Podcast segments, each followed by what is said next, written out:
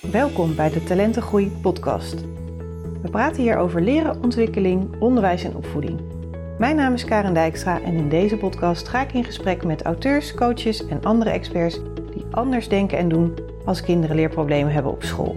En hierbij kijken naar kwaliteiten en talenten in plaats van tekorten. Positief en praktisch. Met deze podcast krijg je inspiratie, nieuwe inzichten en tips, zodat jij een kind vanuit talent kan helpen groeien. In deze aflevering spreek ik met Annemarie Hartman van Bureau Blooming. Op de basisschool was zij een dromer, worstelde op de middelbare school met vreemde talen en had daar ook remedial teaching voor. In een tussenjaar in Italië ontdekte zij dat ze talen eigenlijk heel makkelijk kon leren en ging uiteindelijk zelfs Engels studeren en werkte ruim tien jaar als docent Engels op verschillende middelbare scholen.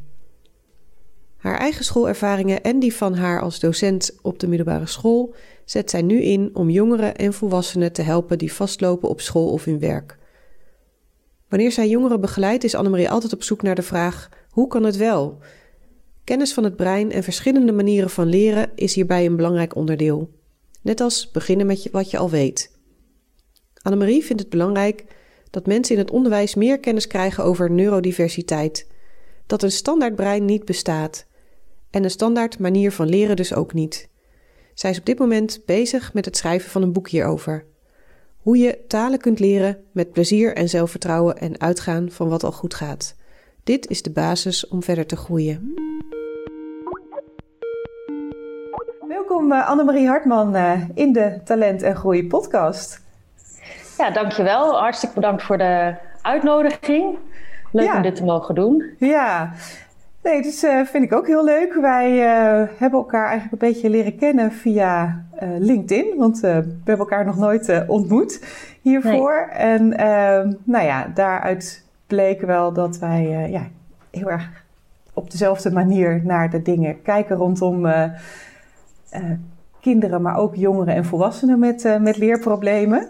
Um, dus ik vond het echt heel leuk om jou in de podcast als gast te mogen ontvangen. zou jij even jezelf willen voorstellen voor de mensen die jou niet kennen? Jazeker, graag zelfs. Um, nou, je zei net al, hè, mijn naam is Annemarie Hartman. En um, uh, ja, dat is altijd een leuke vraag als ik me voor mag stellen waar te beginnen. um, nou, ik, werk, ik heb een eigen praktijk, laat ik daarmee uh, beginnen. Ik heb een eigen praktijk voor leerbegeleiding en uh, coaching. En dat doe ik voornamelijk voor jongeren en volwassenen. Um, en bij mij komen veel mensen die, ja, jongeren die vastlopen op school. Um, problemen hebben met het uh, leren, dreigen af te zakken naar een lager niveau. dus van VWO bijvoorbeeld naar HAVO of uh, een andere variant daarvan. Um, ook wel sociaal-emotioneel uh, bijvoorbeeld problemen ondervinden, zoals onzekerheid en faalangst, niet goed weten, niet lekker in hun vel zitten. Vaak gaat het allemaal een beetje zo samen. En uh, het zijn vaak, maar echt niet uitsluitend, uh, kinderen die ook wel uh, iets als dyslexie, dyscalculie, ADHD, ADD, hoogbegaafdheid of een combinatie daarvan hebben. Of ook wel een vermoeden ervan. Mm -hmm. dat kan ook. En um, volwassenen die ik coach, zijn ook voornamelijk uh, nou ja, een beetje zo'nzelfde profiel. Alleen dan niet natuurlijk vastlopen op school. Uh, wel ook soms studie. en in het werk. En dan heb je het vaak eigenlijk over toch meer last van faalangst. Um, moeite hebben met ja, communicatie. Mondeling of schriftelijk een boodschap overbrengen. Zich daar erg onzeker over voelen. Zich niet begrepen voelen.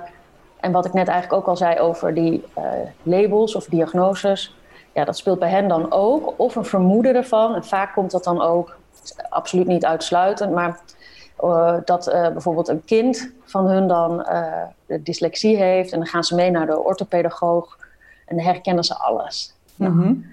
En um, nou ja, dat leidt dan vaak dat ze op een gegeven moment bijvoorbeeld bij mij komen omdat ze wel denken, nou ja, herkennen van nou, ik, de problematiek en hetgeen waar ze op vastlopen en daar wat uh, mee willen doen. En dus dat is zeg maar op wat ik doe voor werk. En ja, ik ben er niet zomaar in terecht gekomen. Want ehm, ja, er zit ook wel een persoonlijk verhaal aan vast. Mhm. ik was zelf een, een leerling op de basisschool die ehm, ja, echt wel een dagdromer. Ik, eh, als ik dan beelden voor me zie van hoe ik vroeger op school zat, dan echt uit het raam kijkend. En uh, met mijn schriftje schrijven voor mijn neus, waarin je zo uh, hè, al die, die, die woorden dan steeds maar moest herhalen in de juiste, ehm, de juiste ja, hoe noem je dat? Dat je netjes leerde schrijven en zo ja, ik vond het gewoon ontzettend saai. En uh, ik ben in de middelbare school heb ik ook uh, echt uh, die ervaring. Ik vond echt een vak zoals geschiedenis vond ik heel interessant. Want dat was echt dat waren vaak docenten die vertelden verhalen. En daar, daar werd ik helemaal in meegenomen. Ja. Um, maar op die middelbare school had ik ook ja, in de eerste klas remedial teaching. Ik moest ook steeds naar mijn vrouw toe. En dan moest ik heel snel die woordjes voorlezen. Hm. En um, uh, ik heb later die verslagen er ook wel eens bijgepakt. En uh, uh, hè, dus dan werd er over mij gezegd van nou, spelling is zwak, maar in principe zou ze het nu zelf moeten kunnen. En ik was een sneller lezer. dus ik ben verder zelf ook nooit op dyslexie of zo getest. Maar ik had mhm. wel altijd hulp bij de vreemde talen, dus Engels en Frans. En vooral in de onderbouw. Ja, en daar heb ik ook niet, geen fijne herinneringen aan. Dus niet dat ik denk, goh, uh, dat heeft me echt geholpen. Ik wist nu wat ik moest doen. Uh, ik had succes. Nee, echt meer eerder het gevoel van, um, ja, uh, wat doe ik hier? Ik doe het niet goed. Um, ik vind, ja, hoe kom ik hier weg? Hm. nou, en zo ben ik. Ik heb het VWO gedaan. Ik ben daar wel doorheen gekomen. In de vierde klas blijven zitten. Um, maar echt wel veel last. Hè, dat kan ik nu achteraf natuurlijk zeggen. Van, van veel onzekerheid en twijfel aan mezelf. Mm -hmm. En um, nou, dat uitte zich in uh, spijbelen. Hm. Uh, op een gegeven moment kon ik de handtekening van mijn moeder namaken. En, Heel vaak naar de orthodontist. Teugels, dus ik ging naar de orthodontist, ja. En dan ging ik gewoon de stad in. Daar zat ook de orthodontist. Dus, um, nou ja, weet je, dus zo, hè, veel vermijdingsgedrag en uitstelgedrag. Hm. En desondanks heb ik wel dat VWO weten te halen. En um, uh, sterker nog, mijn mondelingen waren heel goed. Wij hadden nog schoolonderzoeken die gingen, of schoolexamens uh, heet het tegenwoordig. Um, die uh, waren mondeling. Nou, daar haalde ik opeens achter voor. En um, dus dat, daar zag ik ook wel echt zo'n verschil tussen. Hè? Maar achteraf natuurlijk. Hè? Niet als uh, 18-jarige had ik daar. Uh, ja, toen voelde ik wel dat ik uh, opeens dacht: oh, dit gaat goed. Um, nou ja, uiteindelijk ben ik um, naar Italië gegaan. Een tussenjaar. Oké. En uh, daar ontdekte ik iets uh, heel anders. Ik ontdekte namelijk dat ik eigenlijk Italiaans heel, ja, dat ik dat heel goed kon leren. En ook Engels. Als ik er gewoon het mocht doen en vooral mocht beleven en de taal ervaren en ook ja, alles wat bij taal hoort. Hè? Cultuur, tradities, ja. landschappen, dus de natuur, het eten. Weet je, het kwam voor mij tot leven. Nou, ik was echt, het ging als een trein. En mijn zelfvertrouwen groeide daar ook heel erg in. Mm -mm. en zodoende ben ik ook gaan kijken van, hé, hey, wat... Um, wat eigenlijk een andere ervaring dan mijn middelbare school. Want die moderne vreemde talen waren voor mij echt wel een, een struikelblok. Ah, niet alleen hoor, uh, maar wel een groot struikelblok. Ja.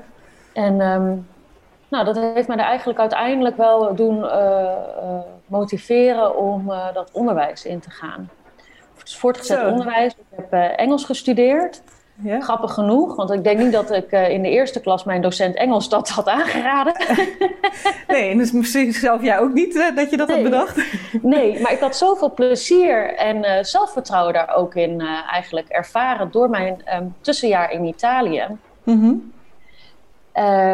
nou, dat, dat ik, ja, daar had ik dus ik, ja, ik, ik, had daar heel veel zin in. En uh, dat heb ik ook. Uh, er was ook wel twijfel hoor voor mij. Van oh, kan ik de universiteit wel? En, um, dus die twijfel ging er altijd wel. Uh, die bleef toch wel er doorheen gaan. Mm -hmm. En nou ja, goed. eerst gaat leraaropleiding gedaan en ook gaan werken. En ik ging ook in het tweetalig onderwijs werken. Dus kinderen krijgen dan vanaf dag één Engels in het Engels. ben ook mentor van zo'n brugklas geweest. En ik heb daar ook dus nog een speciale opleiding voor erbij gedaan. Om daarin les te kunnen geven. En ehm, ja, toen kwam ik natuurlijk ook kinderen tegen die net zoals ik ja, vastliepen, gingen onderpresteren, uh, van faalangst hadden, dyslexie. En uh, nou, ik dacht, uh, dat was echt mijn grote motivatie om te kijken van, nou, hoe kan dit wel? En hoe kan dit anders? Nou, zo ben ik eigenlijk um, naast mijn baan in het onderwijs, ben ik eigenlijk heel snel mijn praktijk ook gestart. En ik heb um, nou, ik denk dat ik zo'n 11, 12 jaar in het onderwijs heb gewerkt. En in 2011 ben ik mijn praktijk gestart. En dat heb ik dus lange tijd na naast elkaar gedaan. En nu twee jaar doe ik alleen ja. de praktijk. En um, ja, mijn zoektocht is altijd dus hoe kan het wel? Ik heb me daar verder in verdiept. Ook opleidingen, cursussen gevolgd. Ook op het gebied van faalangst en onzekerheid. Want um, dat zijn echte belemmeringen uh, voor het leren. Ik zeg altijd, je kunt allerlei vaardigheden aanleren. Uh, maar als je eigenlijk niet goed in je mhm. vel zit, heel veel onzekerheid hebt, uitstelgedrag, of heel hard werkt op je en op je tenen loopt, mm -hmm. ja, dan, uh, ja. Dan is het goed om ook eerst juist naar die, hè, naar die onzekerheid en die stress of faalangst te kijken. Ja, dus um, zo. Ja, nou wat bijzonder dat je inderdaad uh, van zelf een middelbare scholier die heel erg heeft geworsteld met het leren van die talen, uh, ja, dan nu juist die kant op bent gegaan om daar les in te gaan geven. Wat denk ik, ehm, want daar zit een groot verschil in hoe ja, middelbare scholieren talen moeten leren en um, ja, hoe de kinderen waar wij het over hebben eigenlijk het beste de taal leren. Dat is wat jij dan ondervonden hebt. Van ja, door, ik zeg altijd, door in die taal te zijn, hè, door uh, inderdaad te doen, te spreken, te horen, gewoon, ja, het continu om je heen te hebben, zeg maar. En, um, ja. want hoe heb je dat toen gezien? Uh, want ja, ik denk dat je wel wist van, nou, uh, zo is het onderwijs in Nederland niet ingericht over het algemeen, hè, om ja, dat zo ja. te doen. Um, want hè, ja, hier leren de kinderen toch dat uit boekjes en we moeten heel veel regels leren, hè, heel veel grammatica. Terwijl ja, kinderen in Frankrijk of Italië of Engeland hè, dat eigenlijk niet op die manier leren. Net als onze kinderen eigenlijk. Hè. Ik zeg altijd van ja, uh, als een klein kindje zegt van mama mag ik op dat stoel zitten? Dan zeg je ja hoor, hè, ga maar op die stoel zitten. Dus je ja, je geeft het goede weer, zeg maar. En we gaan niet zeggen, nou, je moet een ander aanwijzend voornaamwoord of zo gebruiken. Hè, want uh, toch gaan we dat ook niet uitleggen. Nee, nee, nee. dus, uh, en, want hoe uh, waren jouw gedachten daarover dat je dat onderwijs vorm ging geven misschien vooraf? Of hoe heb je dat gedaan? Want ik, ja, daar ben ik gewoon nieuwsgierig naar. Van. Ja, dan bedoel je dus vooral op school, hoe ja. ik dat dus dan aanpakte. Ja. Ja, kijk, als beginnend docent dan is het vooral... Je wordt in diepe gegooid, zeg ik maar. Zwembandjes moet je ook nog even zoeken. Mm -hmm. en, uh, dus het is ook wel... ja, vooral kijken hoe doen anderen het. Dat, dat helpt. En, um, maar om uiteindelijk echt... Ja, heb ik mijn eigen weg daarin gevonden. Om dus te kijken... Um, ja, hoe kun je dus natuurlijke, want daar is eigenlijk waar jij het over hebt, hè, op natuurlijke wijze mm -hmm. en ook spelende wijze die taal, um, ja, hoe heet dat, aanbrengen. Mm -hmm. Die kinderen voorschotelen, zodat yeah. op die manier laten ervaren. En nou moet ik zeggen, nou heb ik dus ja, vanuit echte interesse en passie heb ik voor dat tweetalige onderwijs in eerste instantie gekozen. Ik gaf ook dan zoals dat dan heet, in regulier onderwijsles. Dus dan mm -hmm. het uh, Engels, wat je niet per se dus de hele tijd in het Engels hoeft te geven. Mm -hmm. Maar door dat tweetalige onderwijs heb ik echt geleerd hoe je dus les geeft. Uh, dat kinderen het op een natuurlijke wijze leren. Want vanaf dag één spreek je Engels. Mm -hmm. En je hebt dertig kinderen die naar je kijken en die denken: help. dus het is heel belangrijk dat je het veilig maakt, toegankelijk maakt, begrijpbaar maakt. Nou, en daar kun je van alles voor gebruiken. En dat, kijk, mm. dat noemen we dan dus didactiek. Hoe mhm. breng je het over? En uh, ja, dat is een beroep, zeg ik altijd. Dat is wat je als docent doet. Hè? De, onder andere ook natuurlijk pedagogiek. Hoe uh, maak je het veilig? hoe ga je om met alle sociaal-emotionele zaken die spelen ook in die, in die leeftijdsfase? Um, maar hoe breng je dat dus over? Ja, daar, daar kunnen we uren over praten. maar dat is vooral ook wel door veel um, bijvoorbeeld voordoen, heel goed benoemen wat goed gaat, uh, heel je les echt goed voorbereiden, dat je taalgebruik is afgestemd op wat zij kunnen begrijpen, heel visueel maken. Dus echt altijd powerpoints erin. Um, althans, ik gebruikte dus powerpoints. Ik denk dat mhm. mensen gebruiken nu ook Prezi. Uh, er is ook van alles te vinden aan materiaal wat toegankelijk is voor die leeftijd. Kijk, uh, Engels is natuurlijk ook, ze hebben al wel wat begrip. Dat probeer je heel erg aan te wakkeren en heel erg in te bevestigen dat dat al supergoed is. Ja. Dus eigenlijk gaat dat motortje dan draaien en uh, komt het leren op gang. Ja. Ja. Ja, leuk. Dan heb je misschien een beetje mazzel dat veel kinderen wel al een beetje Engels kennen, zeg maar. Dus uh, ik heb zelf ook kinderen uh, begeleid uh, in de brugklas die dan een dyslexieverklaring hadden. En het was zo grappig, want er waren twee klassen die ik had van hetzelfde niveau, zeg maar. En die hadden verschillende docenten Frans. En bij de ene docent, hè, die gaf echt les vanuit het boek, zeg maar. Hè, dus, uh, nou ja, en die sprak gewoon ook Nederlands in de les. En de andere docent, die was, hè, wat jij ook zegt, meteen in het Frans begonnen. Nou, die kinderen zeiden, nou, ik weet echt niet waar ze het over heeft. En hè, ze ging dan gebaren gebruiken in een podcast werkt dat natuurlijk ook niet. Maar, hè, dus uh, had ze het over le temps. En dan wees ze op haar pols, want daar hè, zat haar horloge. Maar dat kind die dacht, oh, ze wijst naar haar pols. Dus le temps zal wel polsen zijn. Dus er werden ook verschillen, of, verkeerde koppelingen gelegd, zeg maar, in de betekenis. Is uiteindelijk allemaal goed gekomen. Maar wat je wel zag, is dat die kinderen heel goed Frans gingen spreken, zeg maar ook. Dus... Uh, daar duurt het misschien ietsje langer, omdat ze nog weinig woordenschat hebben, et cetera. Um, ja, je vertelde net al hè, dat je les hebt gegeven en dat je daarnaast je praktijk uh, bent gestart en dat je nu eigenlijk alleen nog je praktijk hebt, dus niet meer uh, les geeft. Met wat voor vragen uh, komen jongeren bij jou en hoe help jij ze in de praktijk? Ja, leuke vraag. Um, ja, heel uiteenlopend. Um, bijvoorbeeld uh, ik heb uh, jongeren en ook ouders hè, uh, die komen en zeggen: ja, er is gewoon continu paniek in huis. Hm. We kunnen het school, het, mijn dochter bijvoorbeeld kan het schoolwerk niet overzien, dus dat zegt dan de ouder. Ehm, moeder, moeder, heeft daar zelf ook slapeloze nachten van. Want ze ziet graag natuurlijk dat het goed gaat met je kind. En je maakt je toch wel erg zorgen.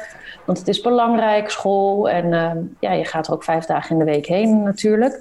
Mm Um, en uh, ja, dus dan wel echt een combinatie van stress, maar dus ook het schoolwerk niet te kunnen overzien. En um, niet weten hoe het aan te pakken. Hoe krijg ik nou overzicht? Hoe leer ik dan uh, bijvoorbeeld vakken met veel tekst? of hoe leer ik wiskunde? Dat verschilt natuurlijk per kind. En um, nou, dat is een deel, dus dan ga ik ook ja, ik ben ook best wel praktisch ingesteld. Dus ik ga ook heel vaak gewoon praktisch aan de slag om uh, overzicht te creëren. Mhm. Maar ik, kijk, ik, krijg ook echt kinderen uh, ja, die uh, op hun, heel erg op hun tenen lopen. Dus eigenlijk best wel al weten hoe ze moeten eh, leren, maar eigenlijk daar helemaal in doorslaan. Niet weten wanneer is het genoeg en wanneer ken ik mhm. het dan echt. Dus eigenlijk dat stuk van um, ja, wanneer ken ik nu de stof? Ben ik klaar voor een proefwerk? Ja, dat is ook wel uh, uh, wat, wat ik tegenkom. Mm -hmm. uh, maar ook bijvoorbeeld niet goed, veel moeite hebben met veel teksten lezen. Het kost heel veel tijd. En dan werkt dat allerlei frustratie en irritatie in de hand. Um, afstromen, of dreiging tot blijven zitten. En dan uh, toch, nou, uh, we willen toch wel eigenlijk hier graag iets aan doen. En uh, ja, we hebben toch het idee en het gevoel, hè, het kind zelf bijvoorbeeld en ook ouders, ja, dat ze het toch zou moeten kunnen of hij zou moeten kunnen. Dus, maar het, het, lijkt niet te lukken. Mhm. Nou, ja, dat soort, dat soort vraagstukken toch ook wel. Ja, ja ik herken dat wel. ja. Die vragen. En ehm, dan is er een hele hoop werk te doen eigenlijk vaak. Hè? Dat uh, als een kind, vooral uh, als ze dreigen te blijven zitten of als school zegt van nou, uh, misschien is een uh, niveau lager beter. Hè? Want dan. Ehm, maar hoe ga je dan te werk? Want dan. Vaak is het gewoon zo dat het op meerdere vlakken zit, zeg maar. Hè? En ja. Um, ja, de kinderen lopen vaak al op hun tenen. Ze doen vaak al heel veel. Hè? Dus je wil ze eigenlijk niet nog meer laten doen. Um, hoe help je ze dan om dat ja, om te draaien, zeg maar? Om daar... Ja. ja ik snap jouw vraag. Mijn uh, uitgangspunt is zeker in zulke kwesties um, uh, dat het um, makkelijker en leuker kan. Dus dat heel hard en op je tenen lopen is een soort van uh, strategie die het kind, op de, die de tiener op dat moment kent. En nou, in ieder geval nog goed genoeg cijfers oplevert. Uh, of, nou ja, of het is het enige wat hij kent. En ik ga kijken hoe kan het dus makkelijker en leuker. Mm -hmm. En ik ga er altijd vanuit dat een kind de wil heeft om te leren. Dat zie ik ook altijd. Dus ja. ik ga ook op zoek waar zit die motivatie. Uh, uh, hoe zou je het graag willen? En dan ga ik, ja, kijk, ik heb vanuit mijn ervaring uit het onderwijs, doordat ik erin verdiept heb en steeds heb gekeken van hoe kun je dus hoe, hoe kan je leren? Uh, waar zit het vast en wat zou jou kunnen helpen? Ja, dat gaan we dus dan gewoon uh, proberen. Dus vaak, mm -hmm. kijk, bij de een begin ik met uh, bijvoorbeeld, we gaan planningen maken om overzicht te creëren. En dat gaan we dan elke week evalueren. Hoe, hoe gaat dat? En dan leer je zelf ook als, als tiener planningen maken, bijvoorbeeld. Um, mm -hmm. En dat, ja, dat, ja, dus ik stimuleer ook heel erg zelfstandigheid. En uh, echt een andere manier van uh, aanpakken. Dat vooral dus de druk eraf kan. Want ja, ook zoals jij de vraag stelt en het beeld wat je schetst, dan hoor ik al gelijk, oh, er zit heel veel druk in. Mm -hmm. Dus ik ga ook vaak met die druk aan de slag. En, maar ook tegelijkertijd praktisch. Dus niet zozeer dat we nou uh, allemaal praten over die, die faalangst. Maar ik leg daar wel dingen ook over uit. En ook hoe dat belemmerend werkt in het leren. Hè? Wat gebeurt er met stress in je brein? Mm -hmm. Um, vaak is er dan heel veel herkenning en dan begrijpen kinderen het en denken: oh, wacht, dat, dat, dat ligt niet persoonlijk aan mij. Ik doe niet per se iets, ik doe niet iets fout. Oh, andere mensen hebben dat ook. Oh, dat ligt ja. niet aan mijn dyslexie. Want kijk, stress heeft iedereen. Hè? Mm -hmm. uh, kinderen met dyslexie kunnen, of bijvoorbeeld ADHD, um, of ook hoogbegaafdheid, kunnen echt wel last hebben van, van stress. Ook omdat ze ja, in dat schoolsysteem bijvoorbeeld op de basisschool, ja, wordt er heel veel op taal getraind. Nou, als je daar minder talentvol in bent, of niet op, of op een andere manier dat eigenlijk graag zou willen leren of kan leren, mm-hmm. uh, dan school dat aanbiedt, ja, dan, dan kan daar echt al wel uh, uh, twijfel en onzekerheid een rol gaan spelen. Ja, en op die, in die, die tienertijd en het voortgezet onderwijstijd, ja, dan, dan kan dat gewoon nog steeds meelopen. Hè? Dus nog mee, steeds meegaan met ADHD. Weet je, de norm is dat we stilzitten, geconcentreerd lezen en uh, ons werkje doen.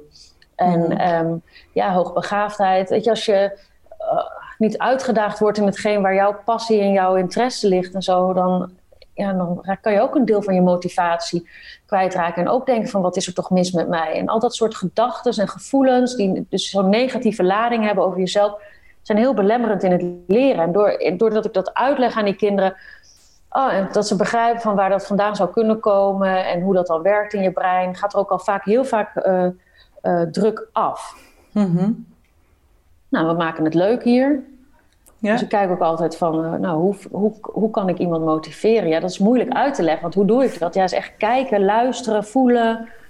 Um, en ja, daarop, daarop inspelen. Ook dus ook, ja.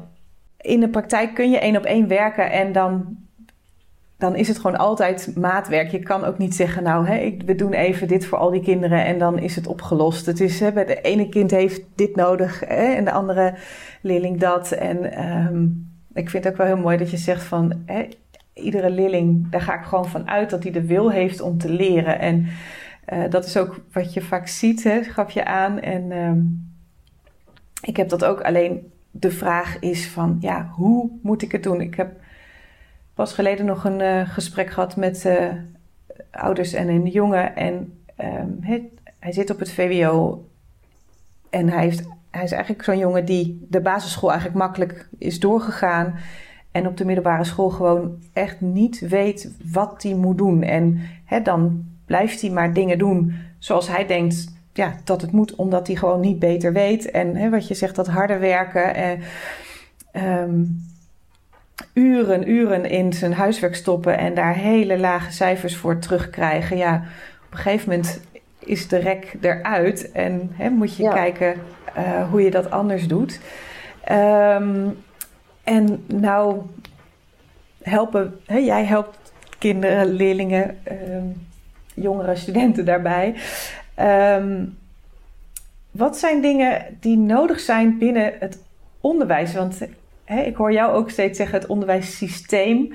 Hè, want nou ja, ik ga er in ieder geval vanuit mensen die in het onderwijs werken, dat die dat ook heel erg met hart en ziel doen voor de kinderen. En dat zij ja, ook doen wat zij denken dat het beste is. En toch zie je dus zoveel kinderen ja, vastlopen in dat systeem, zeg maar. Je hebt natuurlijk zelf ook als docent uh, gewerkt. Dus um, heb jij daar ideeën over van wat er nodig is voor deze kinderen? Jazeker.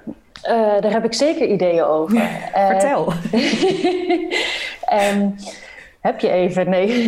ik, ja, wat ik, wat ik ook met die uh, jongeren en ook met volwassenen doe, is vaak dat ik uitleg ook hoe zit dat, hoe zitten verschillende manieren van denken en informatieverwerking uh, uh, in elkaar. Dus hoe werkt je brein ook? En dan bedoel ik vooral dat stuk van het brein waarmee je um, met kennis omgaat, hè? of het, het denken. Het, mm -hmm. het cognitieve stuk noemen we dat dan.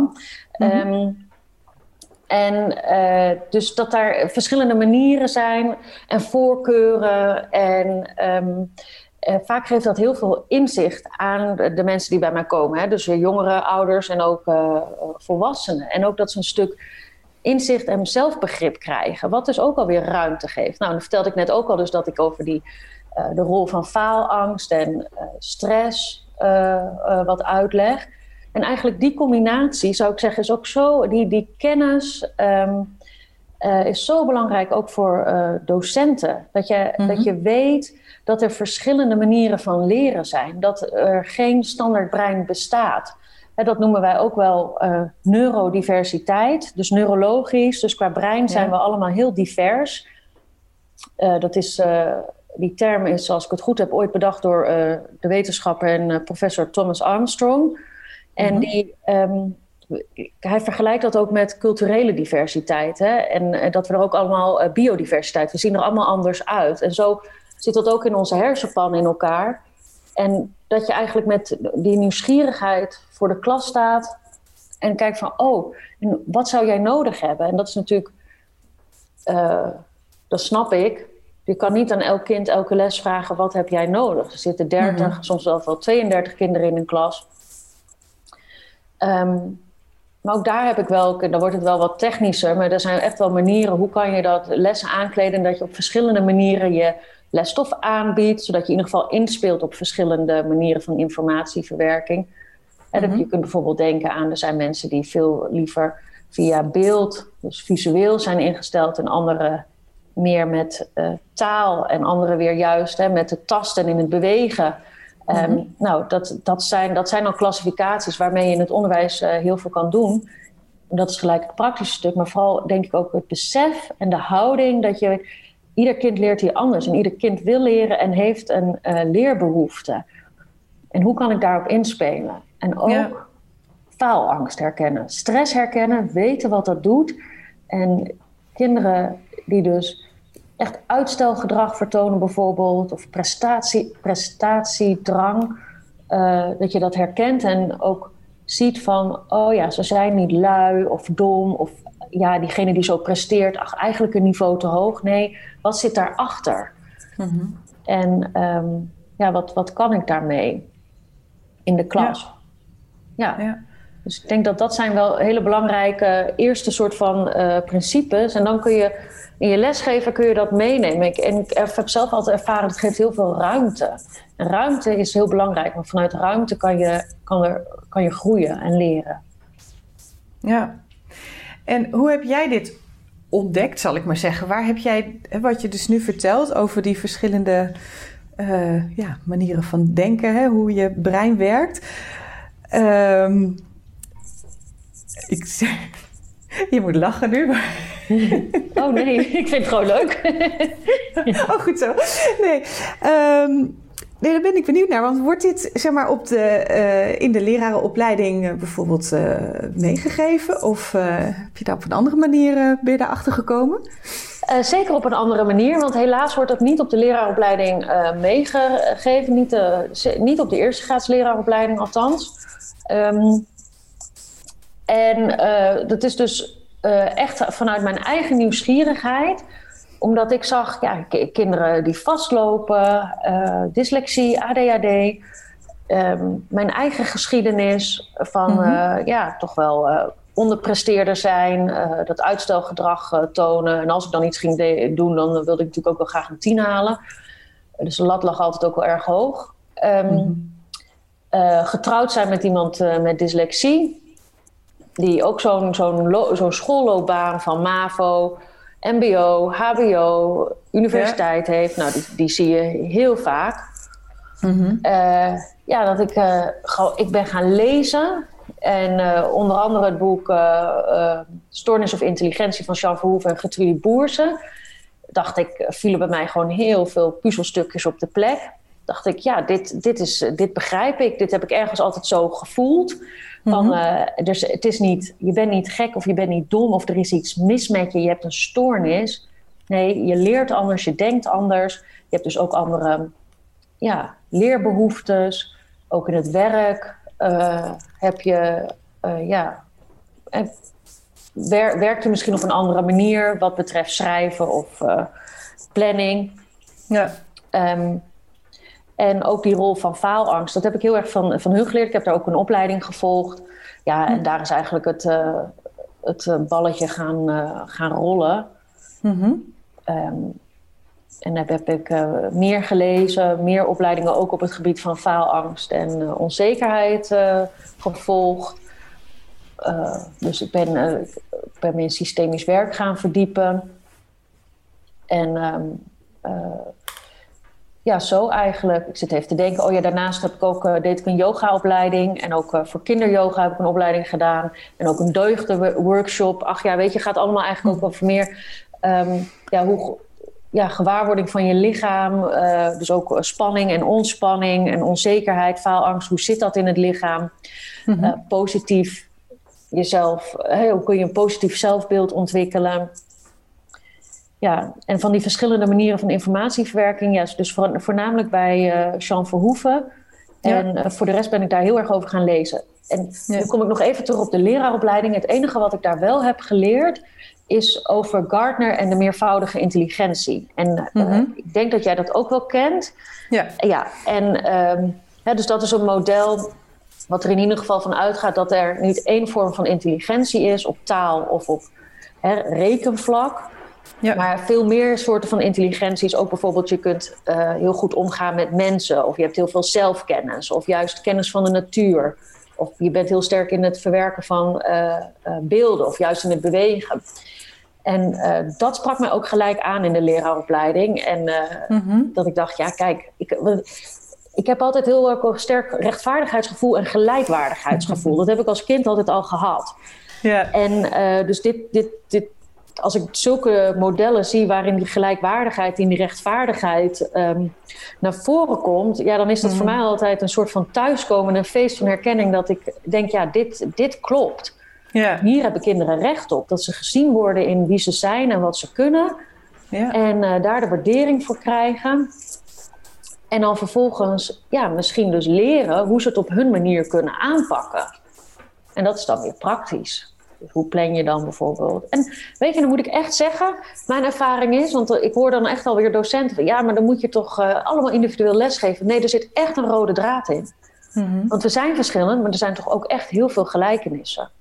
Ja, ja.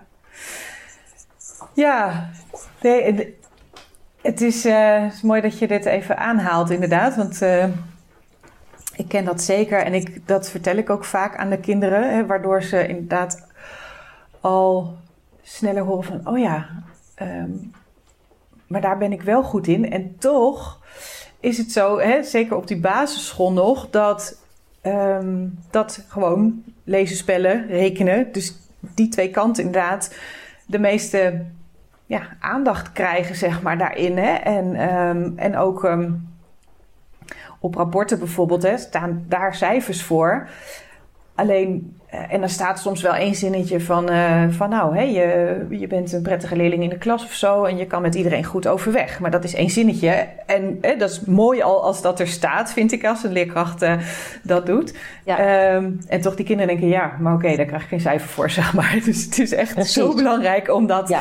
zoveel meer over te brengen en te integreren, denk ik, hè, in het onderwijs. En ja. Ehm, ja. Ik denk ook, dat is in voortgezet onderwijs zie je ook bijvoorbeeld wel dat dan de presentatie of het project is dan het cijfer erbij. Maar de mhm. taaltoets, die weegt vier keer mee. En dat is ook wel een van de dingen waarvan ik altijd zeg. Dus daar maken we ook gelijk. Dat, dat weegt even veel mee. En het, mhm. we nemen het allemaal even serieus. Zodat iedereen de kans krijgt om ergens in uit te blinken. En zich ergens goed over te voelen. Kinderen weten haar fijn al vanaf jonge leeftijd waar het om gaat. Waar je mhm. op wordt beoordeeld, wie dat het beste kan en wie dat het minst goed kan. Ja. En daar, daar zit ook dan al gelijk heel veel uh, verdriet ook in. Van ja, weet je, dat ik, ik hoor daar niet bij bijvoorbeeld. Of, uh, um, en en dat het, omdat het dan zo op dat taal en rekenen die nadruk ligt, uh, ja, vallen echt een bepaalde groepen buiten de boot. En Terwijl ze juist in die leeftijd uh, uh, zoveel positieve bekrachting nodig hebben om een goed uh, zelfbeeld te ont ontwikkelen. En te zien, hmm. kijk, dat kan ik en dit ben ik. En ja, en in, dan komen die kinderen op de middelbare school. Dus dan zijn ze tieners, jongeren. En dan hebben ze die, die deuken die ze hebben opgedaan. Daar, ja, die nemen ze mee. Ja. Ja, Nee, heel fijn dat jij ze dan weer op de rit kan krijgen. Hè, zodat ze in ieder geval vanaf daar weer, uh, weer verder kunnen. En ik denk ook die vaardigheden en inzichten die ze bij jou leren, dat ze die ook meenemen in hun werkende leven, zeg maar. En dat is uh, dat het niet alleen dingen zijn die je op school helpen, zeg maar. Maar ja, doordat je eigenlijk meer zelf inzicht krijgt dat je daar ja, ook op andere vlakken in studie en in werk en ook gewoon in nou ja, omgaan met mensen, zeg maar, wat uh, gewoon ja, wat aan hebt, zeg maar. Ja, klopt. En, ja. ja. Um, en uh, ja, jij geeft het natuurlijk door binnen je praktijk. Maar uh, je had mij in het gesprekje wat wij hier vooraf hadden al uh, iets verteld. Dat jij ook nog op een andere manier bezig bent om jouw kennis en zienswijze over te brengen. Uh, vooral meer richting het onderwijs. Dus uh, zou je daar wat over willen vertellen? Ja. ja, jij refereert naar dat ik een boek schrijf. Ja, ja uh, dat klopt. Um, ben ik nu zo'n anderhalf jaar mee bezig. Het idee is dat het wel in 2021 uitkomt. Een boek over ja, het leren van moderne vreemde talen. Voor leerlingen met dyslexie. Ik doe dat ook in mhm. samenwerking met Stichting uh, Dyslexiefonds. En um, het idee is, uh, het hoofdthema is hoe kun je taal leren uh, met plezier en zelfvertrouwen. En het is dus echt wel een boek waar dus de nadruk ligt op dat plezier en zelfvertrouwen, omdat ik denk dat dat de basis is van waaruit je verder kan groeien en ook de dingen kan aanpakken die uh, wat minder goed gaan. In plaats van andersom, dat je dus wat minder goed gaat steeds maar blijft aanpakken. Mm Nou, het is een boek voor ja, zowel uh, uh, docenten die deze vakken geven, dus Frans, Engels, Duits, Spaans. maar zeker ook wel, denk ik, interessant voor allerlei andere docenten in het voortgezet onderwijs, ook voor basisschooldocenten die Engels geven, voor ouders en ja, ik schrijf over dyslexie, maar ik schrijf echt wel over wat ik net al noemde, die neurodiversiteit. Over dus die mhm. diversiteit in het denken en leren. Dus het, het gaat eigenlijk wel breder uh, dan uh, dyslexie. Ook andere mensen die merken dat ze moeite hebben met de standaard manier van leren, kunnen denk ik veel herkenning eruit uithalen. Ja, En ehm, het is ook wel wat. Het boek gaat over. Ja, wat ik net eigenlijk ook al wel vertelde. Dus die verschillende manieren van denken en leren. De rol van faalangst en hoe dat juist het leren blokkeert. Dan geef mhm. ik ook echt wel uh, praktische tips van wat kan je dus dan doen in de klas. Waarbij ik echt wel rekening hou met dat je dus een, een klas vol kinderen hebt. Dat je niet individueel les kan gaan geven. Dus ik uh, neem mijn ervaring uit het onderwijs daarin mee. En probeer het heel toegankelijk te maken. Ik weet ook hoe het onderwijs onder druk staat. En dat docenten echt uh, heel hard hun best doen. Ja. maar eigenlijk wat ik hier met kinderen in de praktijk, met jongeren in de praktijk doe, ook volwassenen, hoe kan het makkelijker en leuker is eigenlijk ook de bedoeling, hoe kan het in het onderwijs makkelijker en leuker voor iedereen? Niet alleen voor de kinderen, ook voor de, de mensen die voor de klas staan. Mhm. En, uh, en dan, het laatste deel van het boek is heel praktisch. Dus ook hoe, wat, hoe kun je dan op een spelende wijze, een natuurlijke wijze een taal leren. Hebben we het net ook al in het begin over gehad. Ja. Uh, uh, geef ik voorbeelden. Vooral het laatste hoofdstuk bestaat uit voorbeelden projecten die je kan doen, maar ook hoe je uh, op een uh, verschillende manieren grammatica kan uitleggen, zodat je die diversiteit van leren kan bereiken. Mm-hmm. En zonder dat jij een slag in de rond hoeft te werken. Want het idee is ook dat die kinderen aan het werk gaan, hè? dat die kinderen gaan leren. En als je dat goed inricht, mm-hmm. dan, um, dan, dan gebeurt dat ook. En dan heb je juist ook je handen vrij en uh, om uh, rond te lopen en om te kijken en ook om wat in, op wat individuele, individuele zaken, vraagstukken die spelen, in te spelen. Ja, dus dat is in grote lijnen waar het boek over gaat. Ja, super. Echt. Ik, oh, sorry, je wou nog wat zeggen. Ja, ik wou nog, dat vergeet ik, was ik vergeten. Het, leuke is ook dat ik interview ook mensen dus ik heb uh, die uh, vertellen over hun ervaring in het uh, voortgezet onderwijs. Zowel jongeren die er nu op school zitten, maar ook volwassenen die terugkijken. Van mm -hmm. wat werkte niet en wat werkt wel. Ook wel over faalangstervaringen, hoe het was. En hoe juist bijvoorbeeld een docent daar heel succesvol mee omging. Maar ook ja, waar het eigenlijk alleen maar erger werd. Dus juist die persoonlijke ervaringen staan er ook mm -hmm. in. Ja. Ik ben nu bij het stuk uh, dat ik ook, ik wil ook graag namelijk docenten gaan uh, interviewen. En gelukkig heb ik ook wel een netwerk. Mm -hmm. moet dat uh, opstarten. Om juist te vragen naar hun goede ervaringen en best practices. Dus dat, dat, die, kunnen ook, dat die ook kunnen worden opgenomen in het boek. Hoe ga je om met diversiteit in de klas? Hoe zie jij dat jouw leerlingen allemaal, ja, allemaal soms een beetje utopisch, mm -hmm. maar gemotiveerd zijn, hun talenten kunnen inzetten, juist. Uh, ja, dat. Ja, ja super mooi. Echt, uh, ik kijk er nu al naar uit ook om hem te gaan lezen. Ja, dank je. En ik denk dat het een heel waardevol iets is, inderdaad, voor het onderwijs. Dat nou ja, juist jouw gecombineerde ervaring daarin beschrijft. Hè, van het onderwijs, dus je weet echt hoe het is om voor zo'n klas te staan. En, uh, maar daar toch de mogelijkheden in vinden om deze kinderen te helpen. Uh, zodat het inderdaad voor hen leuker wordt en ook voor jou als, uh, als docent. En um, ja, super. Dus blijft het bij het boek?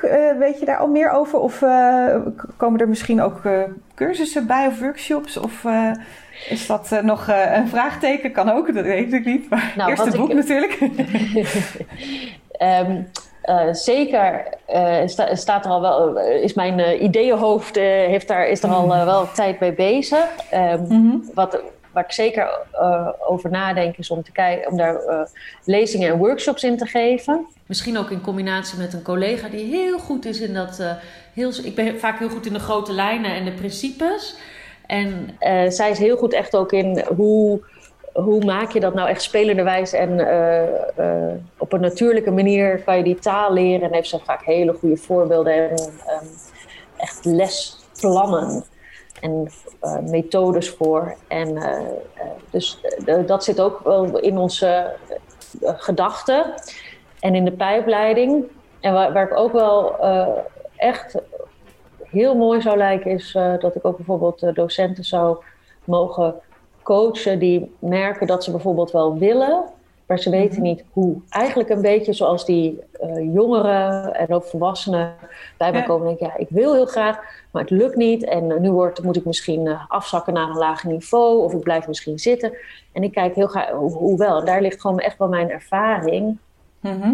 En ehm, eh, om te kijken van, ja, ho- hoe kan je dus eh, ja, omgaan met die eh, verschillende leerlingen in een klas en dat jij het ook nog leuk hebt. En niet dat jij eh tot s'avonds laat eh, alleen maar heel hard moet werken, want dat is niet de bedoeling. Nee. Ja. Nee. Ja, geweldig. Is er nog iets wat jij eh, zou willen zeggen, ehm, wat ik misschien niet gevraagd heb? Of eh, een laatste? richting eh, jongeren of richting docenten? Ja, wat ik denk ik wel echt heel belangrijk vind, is eh, om te beseffen dat je. Kijk, iedereen kan wat. Eh, iedereen is ergens goed in. En dat je daarmee begint. En dat je begint met wat je weet. En waar je passie ligt, of je interesse. En dat dat goed is. En of je nou in het onderwijs werkt en dat overbrengt aan kinderen. Eh, hè, of aan jongeren, of bij jezelf als je voor de klas staat, of eh, jij als eh, ouder naar je, naar je kinderen, van welke leeftijd ook, overbrengt. En ook bij, bij tieners zeg ik heel vaak: begin met wat je weet. Mhm. Begin bij, of dat nou, en dat kan ook in, bijvoorbeeld in het lezen zijn, of in het schrijven. Dus dan maak je het weer praktisch. En waar, je, Mhm. en waar je goed in bent en wat je, waar je interesse zit. Want daar begint het te stromen. En dan gaat het motortje bij jezelf aan. En, ehm, ja, en iedereen heeft last van stress en faalangst en eh, onzekerheid. En ik denk dat we daar heel erg menselijk over mogen zijn. Dat dat, kijk, want wij hebben het net leuk over dat ik een boek schrijf. Mhm. Eh, maar dat, eh, dat schrijven, daar heb ik echt wel eh, behoorlijke faalangst op, op gehad. Mhm. En ook wel veel twijfel, ja, kan ik dit wel? Terwijl ik, ik heb goede universitaire studies afgerond en dat heb ik ook goed gedaan. Dus dan zou je denken, ja, het bewijs is er toch? Maar Ja. dit, is de, dit is wat faalangst doet. En ik denk dat we daar echt heel, heel menselijk over mogen zijn. Dat het, er, dat het erbij hoort. En eh, Mhm. ook wel soms bij ons, bij ons leven. En ehm, dan gaat eigenlijk vaak de druk er ook eh, al gelijk af. En dat geeft Ja. ruimte. Het gaat niet over dyslexie en of je nou moeite hebt met eh, leren van taal. Ehm, die, die stress eromheen, dat is het echte probleem. Ja. Nou, dat wou ik toch kwijt. Ja, dankjewel. En ehm, ik had hem even opgeschreven, want op jouw website staat een hele mooie eh, quote.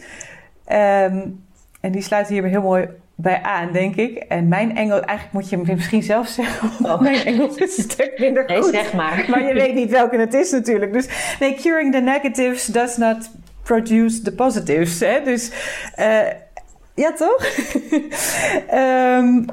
Hè, ga uit van wat een kind wel kan, waar de talenten liggen. En focus je niet op het, ja, ik zeg altijd maar het repareren van die tekorten. Want daar, inderdaad, zoals jij het zo mooi zegt, hè, daar gaat het niet van stromen, zeg maar. Het gaat pas stromen als je gaat kijken van, goh, wat kan ik al wel en hoe kunnen we dat uitbouwen vanuit de kwaliteiten die ik heb. En die zijn voor ieder individu verschillend. En eh, nou, ik denk eh, dat dat eh, een mooie is om ehm, deze podcast mee eh, af te sluiten. Ja. Ehm, maar voordat ik dat echt ga doen, eh, mensen die meer over jou willen weten, jouw praktijk, of die jou willen volgen, omdat ze natuurlijk heel nieuwsgierig zijn eh, naar eh, de ontwikkelingen rondom je boek. Hij moet er nu komen, hè? Sowieso. Eh, Komt er sowieso. Oh, goed zo. Eh, waar kunnen mensen meer informatie over jou vinden, Annemarie? Ja, dat kan onder andere op mijn website. Dat is dan www.bureaublooming.nl. En bureau, zeg ik altijd, heb ik makkelijk geschreven. B-U-R-O. Ja, En ja, je mag me ook altijd mailen met een vraag. En eh, ik heb ook een, eh, eh, een Facebookpagina en ik zit ook op LinkedIn. LinkedIn is dan Annemarie Hartman en Facebook Ja. hetzelfde. En ook Bureau Blooming kan je daar ook vinden. ja, en bureau Blooming is dus bureau met een O en Blooming met twee O's, hè? Ja, Ja. komt tot bloeien, zeg maar, op zijn Engels, blooming. Ja, Ja. ja. Komt toch je Engelse achtergrond eh, Juist. ook weer in terug. Ja, heel leuk. Mooi. Annemarie, ontzettend bedankt eh, voor het delen van jouw eh, verhaal. Ehm, en alle inzichten. En ehm, ik vond het heel leuk om je te spreken. En ik denk dat het heel veel mensen op een heel breed vlak uh, inspireert om ja, ook weer anders te gaan kijken vanuit de bril van neurodiversiteit. In plaats van de labels en kijken hoe we dat moeten oplossen. Maar meer kijken van wie heb ik voor me en wat kan deze jongere, wat kan deze volwassene, wat kan dit kind en van daaruit verder werken. Dus dankjewel. Ja, mooie samenvatting. En jij hartstikke bedankt voor de uitnodiging en het leuke gesprek. Dankjewel voor het luisteren naar deze aflevering. Wil je op de hoogte blijven van nieuwe afleveringen? Abonneer je dan door in je podcast-app te klikken op de button abonneer of subscribe. Vind je deze aflevering interessant en ken je iemand die baat zou hebben bij deze podcast? Dan zou ik het super vinden als je de podcastaflevering deelt of doorstuurt. Bijvoorbeeld door een screenshot te maken of de link te delen vanuit iTunes of Spotify. Klik op de drie puntjes en vervolgens op delen. Zo help jij andere ouders of collega's in het onderwijs en daarmee nog meer kinderen bij wie leren niet vanzelf gaat. Dankjewel als je dat wil doen. Het is mijn intentie om waardevolle inzichten te delen en hiermee zoveel mogelijk ouders en leerkrachten te bereiken. En een handvatten te geven zodat zij kinderen kunnen helpen hun talenten te leren kennen en in te zetten. Zodat ieder kind weer met plezier en vol zelfvertrouwen naar school gaat. En zij als kind en als volwassene kunnen leren en leven vanuit talenten. Ondersteun je mijn missie? Geef mijn podcast dan bij reviews bijvoorbeeld 5 sterren en als je wil ook een geschreven review. Dit kan heel makkelijk in jouw podcast-app. Loopt jouw kind of leerling vast op school en heb je het gevoel dat het anders kan? Lees dan mijn boek In 10 stappen leren vanuit talent. Ik zou het leuk vinden als je het bestelt via mijn website, maar het is ook te koop via alle boekhandels of te leen in de bibliotheek. Ik vind het altijd leuk om berichtjes te ontvangen van jou als luisteraar om te horen wat je van een aflevering vindt of als het je een bepaald inzicht heeft gegeven. Stuur me dan even een mailtje via karen.talentengroei.com of een persoonlijk bericht via LinkedIn of Instagram. Zoek op Karen Dijkstra. Karen is met een E. En talent en groei, dan kan het niet missen. Dit kan uiteraard ook als je een vraag of suggestie hebt. De audiobewerking van deze podcast is verzorgd door Jeroen Sturing. Ik kijk alweer uit naar een volgende podcast. Graag tot dan.